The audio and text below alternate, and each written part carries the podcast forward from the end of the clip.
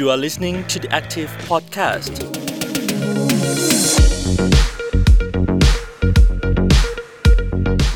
สวัสดีค่ะ ต้อนรับคุณผู้ฟังนะคะ เข้าสู่รายการ Urban Act แปะมือเปลี่ยนเมืองกับพรีนพิชยาพรโพสง่าค่ะ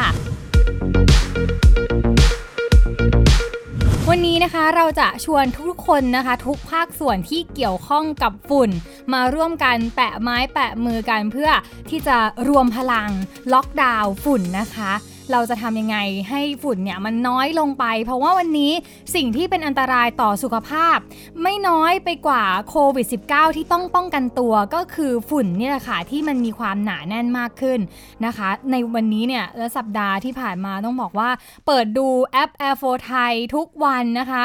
ก็เห็นค่าว่า เดี๋ยวก็กระทบต่อสุขภาพอีกแล้วกระทบมากกระทบน้อยตลอดเลย หน้ากากอนามัยก็ใส่ไว้ไม่มีวางเลยนะคะ วันนี้เราอยากจะมาชวนคุยกันนะคะ เพราะว่าล่าสุดก็มีความคืบหน้าเกี่ยวกับการยกระดับมาตรฐานใหม่ เพื่อที่จะแก้ปัญหาฝุ่นค่ะ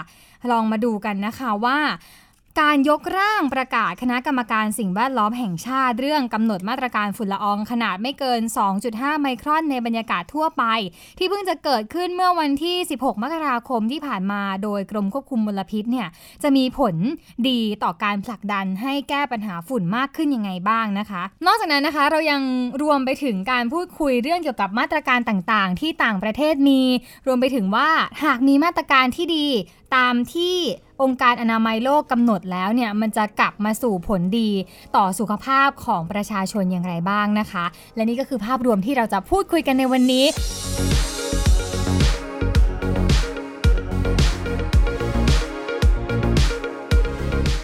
วันนี้มีแขกรับเชิญมาด้วยพี่เอิญอรวรรณสุขโขค่ะ ผู้สื่อข่าวที่ติดตามประเด็นเรื่องฝุ่นอย่างต่อเนื่องมาพูดคุยกันด้วย สวัสดีค่ะ สวัสดีค่ะ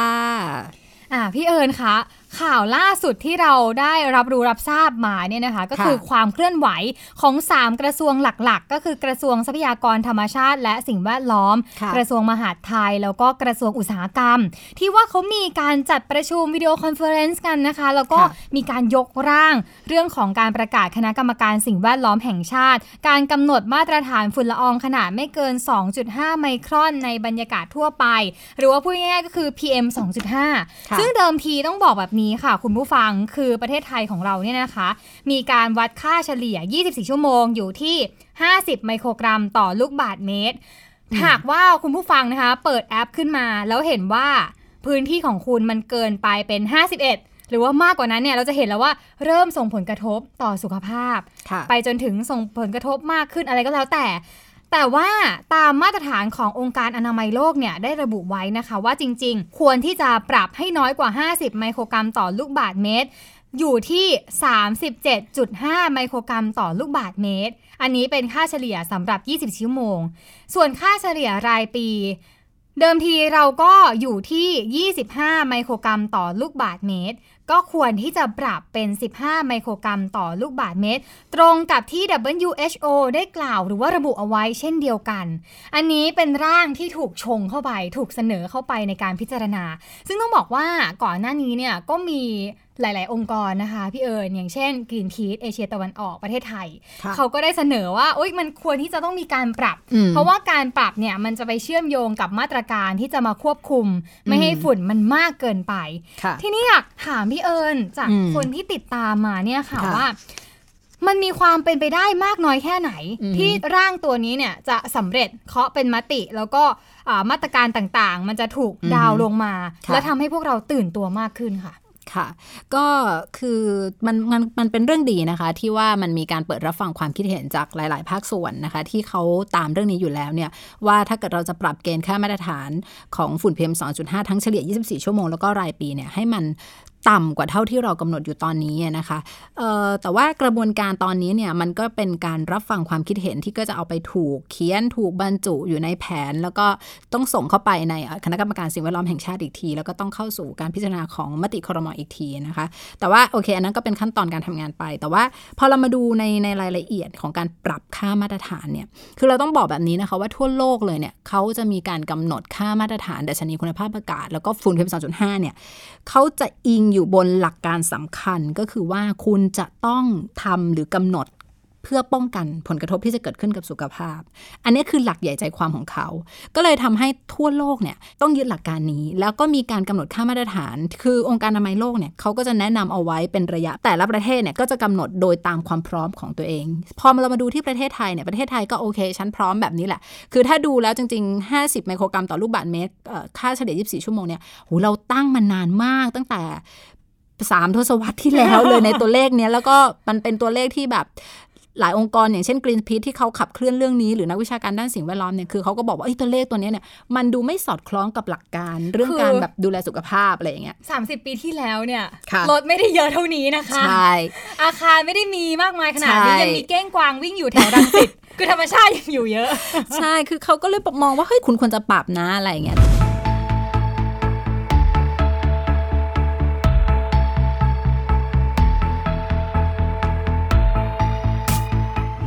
นวารชาติเนี่ยค่ะเขามีการตั้งเป้าเอาไว้เหมือนกันว่า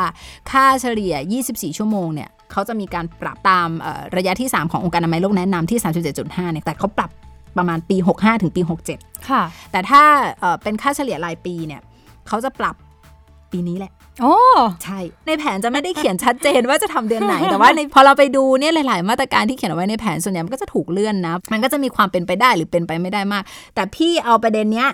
ไปถามท่านอธิบดีกรมควบคุมมลพิษนะค่ะว่าสรุปที่คุณไปรับฟังความคิดเห็นกันมา เอ๊ะมันจะมีข่าวดีใช่ไหมว่าเราจะมีการปรับเกณฑ์ค่ามาตรฐานลดลง พี่อยากให้ฟังคำตอบจากท่านอธิบดีกรมควบคุมมลพิษเองว่าท่านตอบยังไงนะคะ เดี๋ยวลองไปฟังเสียงของอัธพลเจริญชันสานะคะ อธิบดีกรมควบคุมมลพิษตอบประเด็นเรื่องนี้ค่ะ ก็เป็นการรับฟังไว้แล้วก็ไปนำเสนอต่อคณะกรรมการสิ่งแวดล้อมแห่งชาติ แล้วก็ให้ดูข้อดีข้อเสียว่า เวลาไหนที่เหมาะสมที่เราจะมาปรับมาตรฐานกัน แต่เราให้ความสำคัญกับเรื่องมาตรการมากกว่า ก่อนที่จะไปกำหนดมาตรฐาน มันไม่มีประโยชน์อะไรเลย ถ้าเราไปกำหนดมาตรฐานให้มันสูงเข้าไว้ แต่ไม่สามารถทำได้เพราะฉะนั้นสิ่งที่สำคัญที่สุดต้องกำหนดมาตรการก่อน ในเมื่อมาตรการเราได้ผลฝุ่นเราลดลงลดลงเรื่อยๆ เดี๋ยวเราจะไปกำหนดมาตรฐานให้สูงขึ้น เพื่อที่จะพี่น้องประชาชนก็ได้สูดอากาศที่มีความบริสุทธิ์มากขึ้น จริงๆแล้ว 50 ไมโครกรัมต่อลูกบาศก์เมตรเนี่ยเราก็เป็นมาตรฐานเดียวกับประเทศในเอเชียนะฮะเพียงแต่ว่าถ้าเป็นมาตรฐานที่สูงกว่านี้อยู่ที่ 30 ไมโครกรัมเนี่ยก็จะเป็นกลุ่มประเทศในยุโรป อันนั้นก็คือความท้าทายในเป้าหมายของเราที่เราต้องไปให้ได้ เวลาที่เราจะยกร่างหรือแม้แต่การปรับมาตรฐานเหล่านี้เนี่ยจะมีคำหนึ่งที่พูดกัน แซงแซ่มากก็คือความพร้อม ความพร้อมอะไรคะอือหือสำหรับประชาชนเนี่ยพร้อมอืมเสมอที่จะดูแลตัวเองค่ะค่ะ แล้วแล้วหน่วยงานรัฐพร้อมอะไรบ้างคะเขาต้องทำอะไร คือจริง ๆ แล้วเนี่ย หลักการมันบอกว่าจะต้องดูแลสุขภาพก็เลยจะต้องปรับเกณฑ์ให้มันสูงขึ้นหน่อยใช่ไหมคะ แต่เวลาที่เราปรับเกณฑ์ให้มันสูงแล้วเนี่ยประเด็นที่ตามมาก็คือว่าเกณฑ์มันจะเป็นเหมือนตัวบังคับน่ะตัวบังคับให้แต่ละแหล่งแต่ละฝ่าย แต่ละหน่วยงานแต่ละกระทรวงเนี่ยคุณจะต้องไปทำให้มันได้ตามที่คุณกำหนดลงมา อย่างเช่น สมมุติว่าเราหลับแล้วเราตื่นขึ้นมาประเทศไทย มีค่ามาตรฐานเฉลี่ย24 ชั่วโมงที่ 37.5 นะคะ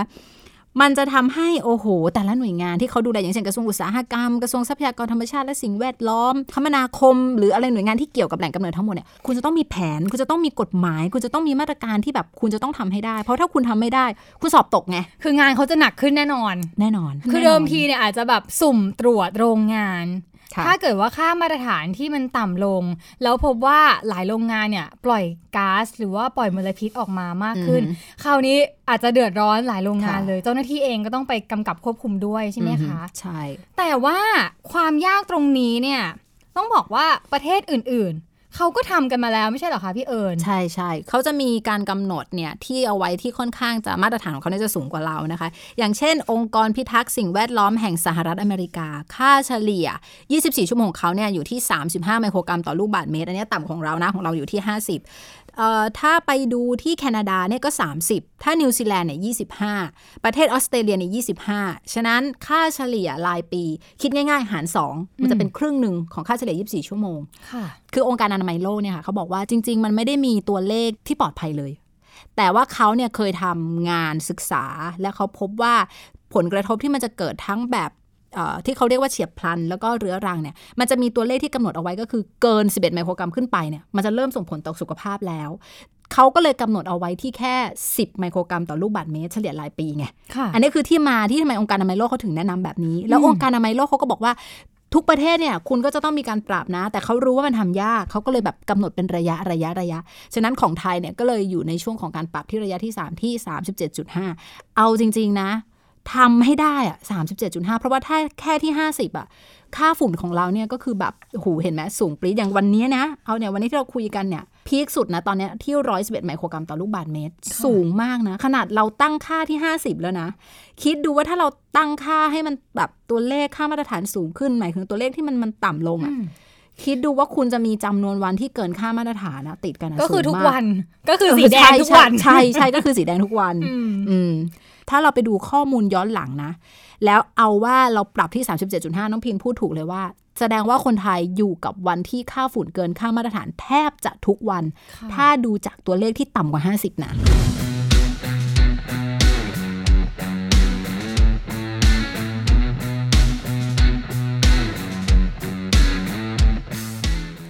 ด้านของคุณสนธิโคชวัตรนะคะ ผู้ทรงคุณวุฒิด้านสิ่งแวดล้อมและสุขภาพ ชมรมนักวิชาการด้านสิ่งแวดล้อมไทย ก็ได้กล่าวเอาไว้ด้วยนะคะว่า เนี่ยแหละเราจึงจะต้องเร่งเรื่องของแผนปฏิบัติการขับเคลื่อนวาระแห่งชาติในการแก้ปัญหามลพิษด้านฝุ่นละออง ก็คือต้องปรับแก้มาตรฐานค่าฝุ่น PM 2.5 ให้ได้ภายในปีนี้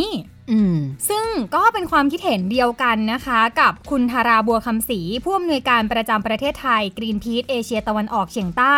ที่ได้พยายามผลักดันเรื่องนี้มาอย่างต่อเนื่องเลยไปฟังกันค่ะ ผมคิดว่าจังหวะที่หน่วยงานรัฐเอา PM 2.5 เนี่ยเข้าไปอยู่ในดัชนีคุณภาพอากาศด้วยเนี่ยปฏิเสธไม่ได้ว่าส่วนหนึ่งเป็นเพราะว่าความตระหนักของคน การที่คนเนี่ยได้เข้าใจเรื่อง PM 2.5 เพิ่มมากขึ้น จากการที่ เขาเอาเรื่องราวต่างๆเนี่ยมาเชื่อมโยง แล้วให้เห็นอ๋อนี่คือเป็นภัยคุกคามสุขภาพที่สำคัญอันหนึ่ง เมื่อพูดถึงมลพิษทางอากาศ ในที่สุดเราก็ได้ดัชนีคุณภาพอากาศ PM 2.5 มาในปี 2562 หลังจากที่มีมาตรฐานออกมาในปี 2554 นะครับ ซึ่งก็ใช้เวลาเกือบ 12 ปีนะจริง ๆ ถามว่าเราจะเป็นต้องมีมาตรฐานที่เข้มงวดไหม จริง ๆ ก็ ก็น่าสนใจที่จะลองดูด้วยความที่เราใช้มาเราใช้มานานแล้ว แล้วจริงๆ ถ้าไปดูเงื่อนไขในเชิงเวลาฮะมันก็ถึงเวลาแล้วล่ะ เพราะว่าคณะกรรมการควบคุมมลพิษที่มีอธิบดีกรมควบคุมมลพิษเป็นเลขานุการเนี่ยจะต้องจะต้องมีการรายงานไอ้ค่ามาตรฐานสิ่งแวดล้อมมาตรฐานมลพิษทางอากาศเนี่ยอย่างต่อเนื่องให้กับทางคณะกรรมการ สิ่งแวดล้อมแห่งชาติ เพื่อที่จะเสนอให้มีการขยับปรับเปลี่ยน แต่แต่ด้วยความที่ค่ามาตรฐานของประเทศไทยมันไม่ได้เกี่ยวข้องกับเรื่องตัวเลขอย่างเดียว มันเป็นเรื่องออการต่อรองผลประโยชน์ด้วยใช่ไหมครับ เพราะว่าเราก็รู้ว่าการจะปรับอะไรที จะปรับตัวเลขอะไรทีในหน่วยงานราชการเนี่ยมันจะต้องมีการฟังเสียงจากทุกภาคส่วน แต่ภาคส่วนที่จะมีเสียงดังแล้วมีอิทธิพลหน่อยก็คือภาคอุตสาหกรรม ที่เราพูดกันไปนะคะก็เป็นเรื่องของมาตรฐานในการประเมินวัดค่าฝุ่นละออง ซึ่งอย่างที่กล่าวว่ามันเชื่อมโยงมาสู่เรื่องของกลไกในการบริหารจัดการว่าจะไปลดเรียกว่าตั้งแต่ต้นทางในการเกิดมลพิษเหล่านี้ได้ยังไงบ้างนะคะ ซึ่งก็ได้มีการร่วมมือกันของ 3 กระทรวงด้วยกันค่ะ กระทรวงทรัพยากรธรรมชาติและสิ่งแวดล้อมนะคะ กระทรวงมหาดไทย รวมไปถึงกระทรวงอุตสาหกรรมด้วย ซึ่งมาตรการต่างๆนะคะ ก็ได้มีความเห็นชอบจากคณะรัฐมนตรีแล้ว ตั้งแต่ปลายปีที่แล้วลองมาทบทวนกันอีกนิดนึงเนาะว่ามีอะไรบ้างนะคะค่ะมีเรื่องของการที่อยากจะสื่อสารให้ประชาชนเนี่ยเข้าใจ แล้วก็ร่วมมาเป็นเครือข่ายภาคประชาชนมาเป็นจิตอาสาในการทำแนวร่วมในการสื่อสารแล้วก็ชิงเก็บ เรียกว่าเชื้อเพลิง หรือว่าอือฮึจุดตั้งต้นที่มันทำให้เกิดไฟต่างๆนะคะ แล้วก็มีการจัดทำแนวกันไฟทำฝายการปลูกป่าการดูแลป่าป้องกันไฟป่า รวมถึงยังทำงานร่วมกับอปทอย่างเช่น อบตนายกนายอำเภอกำนันผู้ใหญ่บ้านนะคะ อย่างที่ภาคเหนือค่ะพี่เอิญได้มีการอนุมัติงบประมาณไปเมื่อต้นปีนี้วันที่ 11 มกราคมนี่เอง ให้กับสำนักงานทรัพยากรธรรมชาติและสิ่งแวดล้อมค่ะ17 จังหวัดภาคเหนืออม33 ล้านบาท ตกแล้วแต่ละจังหวัดเนี่ยอยู่ที่ 1-4 ล้านบาทนะคะค่ะมีการที่พยายามจะทำให้ฝุ่นละอองเนี่ยอยู่ในระดับไม่เกิน 90 ไมโครกรัมต่อลูกบาศก์เมตรด้วยค่ะแล้วก็แต่ละพื้นที่ก็พิจารณาเอาว่าจะงดการเผาหรือเปล่านะคะ โดยเฉพาะการเผาทางการเกษตร รวมถึงการจัดทำพื้นที่แปลงเกษตรว่าตรงไหนเป็นพื้นที่เผาซ้ำซาก เพื่อที่จะทำความเข้าใจให้ตรงจุดนะคะ สำหรับกระทรวงอุตสาหกรรมค่ะ ก็ได้มีการพยายามที่จะควบคุมแหล่งกำเนิดมลพิษมอย่างทางอากาศ ทางจราจร การก่อสร้างแล้วก็โรงงานต่างๆด้วยนะคะ พยายามที่จะเข้าไป พูดคุยเนาะแล้วก็รวมถึงผลักดันเรื่องของกฎหมาย ที่โรงงานที่มีการใช้หม้อน้ำหรือว่าแหล่งกำเนิดความร้อนเนี่ยจะต้องเฝ้าระวังเป็นพิเศษนะคะค่ะขอความร่วมมือในการติดตั้งระบบตรวจสอบ การระบายมลพิษอากาศแบบอัตโนมัติต่อเนื่อง ให้เชื่อมโยงข้อมูลกลับมาที่กรมโรงงานอุตสาหกรรมด้วยอืมคือจริงๆเนี่ยมันมีความพยายามแล้วก็การทำงานเนาะในเรื่องของฝุ่นเนี่ยทั้ง ทุกกระทรวงนั่นแหละแล้วก็รวมไปถึงมาตรการที่คิดว่ามันเป็นรูปธรรมที่สุดแล้วที่น้องพีนบอกมานะคะว่าถ้าเราเนี่ยจะจะปรับ ค่ามาตรฐานเนี่ยการปรับมาตรการให้มันเข้มข้นขึ้นมันมันก็จะตามมาโดยเป็นกลไกอัตโนมัตินะคะ แล้วก็สิ่งที่แต่ละกระทรวงพยายามจะทำเนี่ยมันก็เป็นเรื่องดีแหละ เท่าที่พี่ตามมาเนี่ยพี่มองเห็นอีกอย่างหนึ่งก็คือว่า มาตรการทั้งหมดเนี่ยที่มันถูกถูกเขียนขึ้นมาอยู่ในแผนเนี่ยแล้วแล้วทางภาครัฐบอกว่านี่คือความคืบหน้าในการทำงานเนี่ยนะคะ คือจริงๆเนี่ยปีนี้เนี่ยเป็นปีที่มันมีหลายอย่างเกิดขึ้นจากเรื่องของการแก้ไขปัญหาฝุ่นนะคะ อย่างเช่นปีนี้เนี่ยเขาเรียกว่าแผนเฉพาะกิจ 12 แผนนะคะ ก็คือที่เขากำหนดออกมาแล้วใครที่เกี่ยวข้องกับอะไรเนี่ยก็ไปทำตามนั้น แต่ว่ามันมีสิ่งหนึ่งที่ที่มันเป็นความคืบหน้าอีก คือเวลาที่เราจะทำอะไรมาตรการอะไรต่างๆเนี่ยมันมีสิ่งหนึ่งที่สำคัญที่มันจะต้องถูกทำควบคู่ก็คือเรื่องของกฎหมาย คือเราเนี่ยมีกฎหมายที่เกี่ยวกับสิ่งแวดล้อมเนี่ยตั้งแต่ปี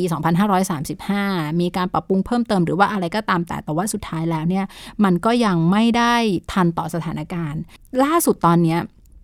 มันมีความพยายามที่จะแก้ไขปรับปรุงเพิ่มเติมกฎหมายฉบับนี้นะคะ เป็นกฎหมายพรบส่งเสริมและรักษาคุณภาพสิ่งแวดล้อมแห่งชาติเนี่ย คือกฎหมายฉบับเนี้ยกรมควบคุมมลพิษพยายาม ตอนนี้มันอยู่ในขั้นตอนกฤษฎีกา พยายามที่จะปรับปรุงแก้ไขเพิ่มเติมให้มันทันต่อสถานการณ์ เพราะว่าปัญหาสิ่งแวดล้อมเนี่ยเป็นปัญหาร่วมของโลก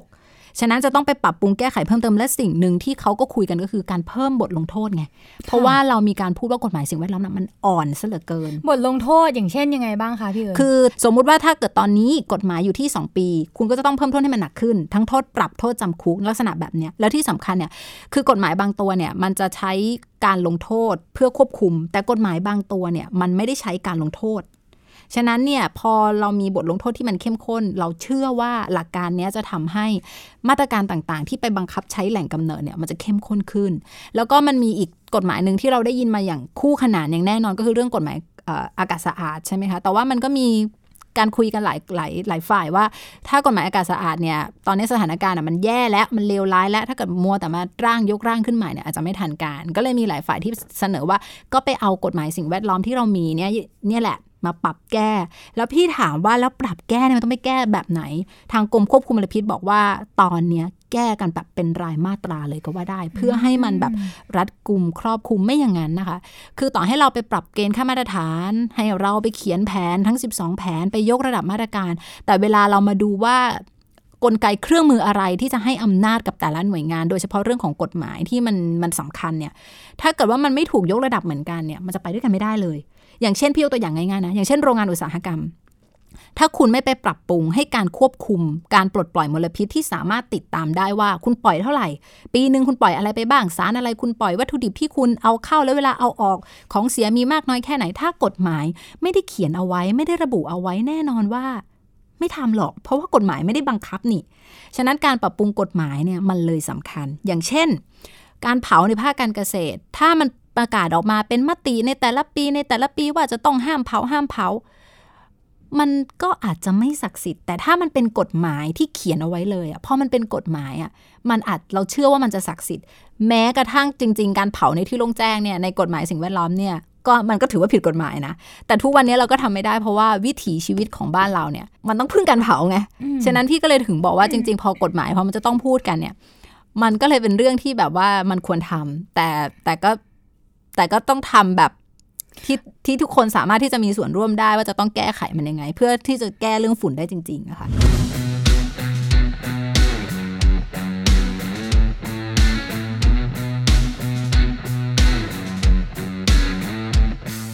พี่เอิญคิดว่าถ้าสมมติมีมาตรการห้ามเผาขึ้นมาอือฮึชาวบ้านก็จะยอมเหรอคะ คือถามว่าชาวบ้านยอมไหม ถ้าเราถามแบบเนี้ย คือการเผาเนี่ยนะ ถ้าเราจะแก้อะพี่คิดว่าการห้ามไม่ให้เผาเลย หรือแม้กระทั่งการจะมีกฎหมายควบคุมเรื่องเนี้ยมันก็คงไม่สามารถที่จะห้ามไม่ให้เผาเลยนะไม่ได้ค่ะเพราะว่ามันยังมีลักษณะของพื้นที่เนี่ยเข้ามาเป็นตัวช่วย แต่จะเผายังไง ไม่ให้เกิดเอ่อผลกระทบที่มากและรุนแรงแบบเนี้ยมันมีวิธีการทำได้ อย่างเช่นพี่ขอขออัปเดตนิดนึงก็คือว่าอย่างแผนปีนี้เนี่ยเนี่ยค่ะ อย่างการเผาในพื้นที่ของภาคเหนือการเผาป่าเนี่ยเขาก็มีการกำหนดเหมือนกันว่า ฉันไม่ห้ามฮะว่าห้ามเผาเลย ไม่ใช้ค่ะมาตรการนี้แล้ว งั้นปีนี้อะให้เอาเทคโนโลยีนวัตกรรมหรือแอปพลิเคชันในการจัดการการเผาเนี่ยเข้ามาสิ อย่างเช่นนายกอไก่ คุณเคยเผาแบบเอ่อ ฉันพร้อมเมื่อไหร่ฉันเผา แต่ต่อไปเนี้ยโอเค คุณจะเผาใช่ไหมพื้นที่ตรงนี้อะเผาได้ เพราะว่าพื้นที่ที่นายกอไก่อยู่เนี่ยมันสูงมากมันชันมากมันเข้าไปอะไรอย่างเงี้ยค่ะโอเค งั้นนายกอไก่เผาได้ แต่นายกอไก่ช่วยแจ้งนิดนึง ลงทะเบียนนิดนึง ลงระบบนิดนึง แล้วนายกอไก่ก็จะรู้ว่าเอ๊ะฉันจะเผาวันนี้ได้เพราะอะไร เพราะข้อมูลจากภาครัฐบอกว่า สภาพอากาศเปิดแล้วโอเค เผาได้นายกอไก่ค่ะเนี่ยมันคือการทำงาน อันนี้ที่พูดเนี่ยคือปีเนี้ยเขาพยายามจะทำแบบนี้จริง ๆ นะอ่าใช่คืออุ๊ยดีค่ะใช่มันมีแล้วแบบเนี้ยแต่ว่ามันอาจจะยังไม่ได้สามารถทำได้ทุกพื้นที่แต่อ่าว่าอันเนี้ยมันเป็นโปรโมเดลที่จะทำที่จังหวัดเชียงใหม่ค่ะคือปีเนี้ยมันมีความพยายามทำแบบนี้อืมเฮ้ยหนูจริง ๆ นึกถึงเรื่องการเกษตรแบบที่ต้องใช้น้ำเลยอะที่ต้องมีการประสานงานกับกรมชนอะว่าจะปล่อยน้ำหรือยังใช่อะแล้วจะลงแปลงปลูกได้ไหมเออจะหวานหญ้าใช่แล้วเอาหวานกล้า ใช่ แล้วยังค่ะใช่ปะคะ ใช่ ซึ่งโมเดลนี้คล้ายๆกันเลยเนาะ ใช่ใช่เป็นโมเดลเขาเรียกแบบพี่สำหรับพี่พี่เรียกมันว่าเป็นโมเดลพึ่งพาเนาะอืมคือหมายถึงว่าชาวบ้านรู้ดีที่สุดว่าฉันอยู่ในพื้นที่เนี่ยฉันจะต้องทำอะไรตอนไหน ส่วนรัฐรู้ดีที่สุดในข้อมูลทางด้านวิชาการสภาพอุตุนิยมวิทยาถึงแม้ว่าชาวบ้านจะมีองค์ความรู้ภูมิปัญญาที่แบบดูลมดูไฟดูทิศทาง แต่ว่าพอเราเอานวัตกรรมสมัยใหม่เข้ามาช่วยเนี่ยมันก็จะทำให้ให้มันให้มันเกิดขึ้นได้จริงอะไรแบบเนี้ยค่ะอืมพี่คิดว่าอันเนี้ยมันเป็นคือสำหรับพี่นะ ที่ตามมาตลอดทั้งปีเนี่ย แล้วก็พี่ก็ไม่ได้ทำเรื่องเนี้ยแค่ปีนี้ปีเดียวเนี่ย พี่บอกเลยว่าพี่เห็นว่าหน่วยงานภาครัฐก็ทำงานค่ะชาวบ้านก็พยายามปรับเปลี่ยน ไม่ได้มีใครดื้อดึงที่จะแบบหัวชนฝาว่าฉันจะต้องเผาหรืออะไรแบบเนี้ยพี่เห็นว่าจริงๆอะมันมันมันมันมีความพยายามที่จะทำกันเรื่องนี้เพราะว่าอะไร เพราะว่าเรื่องฝุ่นอะคนแบบตื่นตัวมากไงมันแบบมันชัดมาก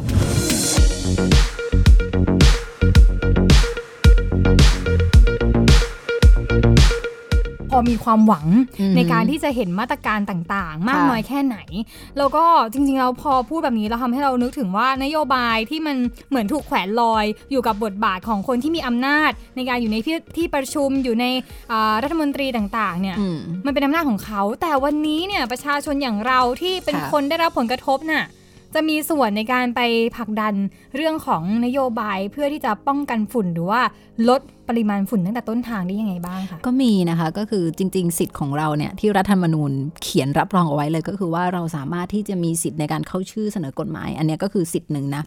สิทธิ์สิทธิ์เนี้ยคือถ้าเกิดสมมุติว่าคุณเห็นด้วยว่ามลพิษทางอากาศมันเป็นเรื่องที่แบบแย่มากร้ายแรงมาก กฎหมายที่มีอยู่ตอนนี้ไม่พอไม่เวิร์กไม่ดีนะคุณใช้สิทธิ์เนี้ยอันนี้คือสิทธิ์แรกสิทธิ์ตามรัฐธรรมนูญเลย อันนี้เป็นสิทธิ์ที่เราจะ เข้าไปทำได้ หรือว่าอีกสิทธิ์หนึ่งก็คือมันไม่ใช่อะแล้วก็มีสิทธิ์ในการเลือกตั้งโอเค คุณก็สามารถที่จะเลือกตั้ง แล้วก็คุณก็คิดว่าดูซิว่ามันมีนโยบายไหนที่จะตอบโจทย์เรื่องสิ่งแวดล้อมใคร